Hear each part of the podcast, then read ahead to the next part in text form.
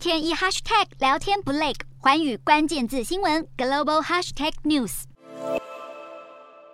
日前，波罗的海国家爱沙尼亚与拉脱维亚同时宣布退出由中国主导的十七加一合作机制。十七加一合作机制成立至今已满十年。该合作机制是中国为了推动与中东欧地区的关系所成立的区域性经贸合作平台，是中国对欧战略的重要环节。如今，继去年立陶宛开出第一枪退出后，爱沙尼亚、拉脱维亚也跟进宣布离开。外界认为这是中国对欧外交上的严重挫败。今天的国际新闻评论要来谈谈波罗的海三国退出十七加一合作机制的主要原因为何？仅存的十四加一对中国将带来什么影响？二零二一年三月，立陶宛毅然决然宣布退出十七加一，对中国的欧洲战略投下了震撼弹。不仅如此，当时立陶宛不但对外支持台湾加入 WHO，台立两国还互设代表处，种种弃中有台的行动引起中国强烈的不满，对立陶宛采取各种经贸制裁。人口不到三百万的立陶宛不畏惧中国的大胆举动，许多观察家认为将会对对国际社会泛起典范作用。果不其然，一年后，爱沙尼亚与拉脱维亚跟进抗衡中国。事实上，中国成立十七加一合作机制，就是为了拉拢中东欧国家，美其名要促进双边商贸往来，但真正目的是要扩大中国在欧洲地区的影响力。而这被认为和中国的一带一路倡议有关，大规模对中东欧国家投入基础建设与金融借贷，一手促进各国的经济发展，另一手则提高这些国家对中国的依赖，达到国际统战的效果。换言之，十七加一合作机制是中国实现霸权大业的一部分。二零二一年，立陶宛宣布退出十七加一合作机制，就有评论认为，这会让十七加一合作的运作难以为继。如今看来，波罗的海三国全数退出，确实已带来巨大的影响。回顾过去一年，为何一个欧盟小国会有如此举足轻重的作用？这除了反映出中东欧国家的历史印记之外，也有着地缘政治的现实考量。过去，欧洲小国深受纳粹德国、前苏联共产的强占与控制，而立陶宛就是相当典型的案例。中东欧国家挥之不去的历史伤痕，对于威权政权相当排斥，这样的危机意识，进而连结到对中国威胁的担忧，生怕会让欧洲再度被分化，甚至认为促进欧盟团结远比和中国打交道来得安全且有利。所以，波罗的海三国都提及，欧盟国家必须需团结一致来面对中国。已经有许多欧洲国家逐渐感受到中国将会分化欧洲区域内的国家关系，且认为十七加一已经是多余且分裂的机制。波罗的海三国对中国的质疑态度几乎一致。立陶宛、爱沙尼亚及拉脱维亚不但地理位置相连，更有着同样被强权强占的国仇家恨。可以说，荣辱共存的革命情感，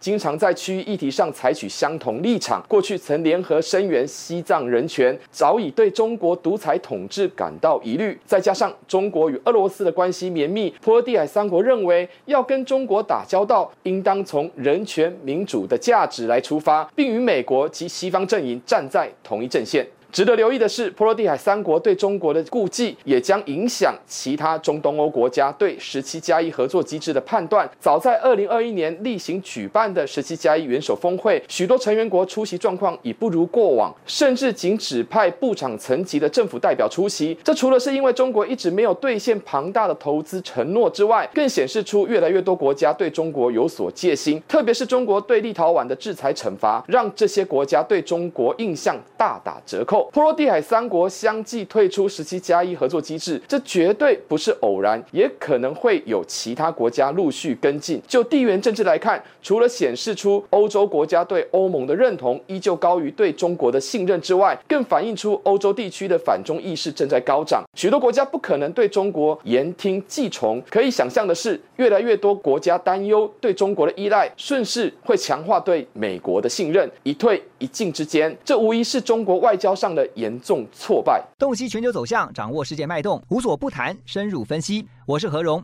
环宇全世界全新升级二点零版，锁定每周三、周六晚间九点，环宇新闻 MOD 五零一中加八五凯播二二二以及 YouTube 频道同步首播，晚间十点完整版就在环宇全世界 YouTube 频道。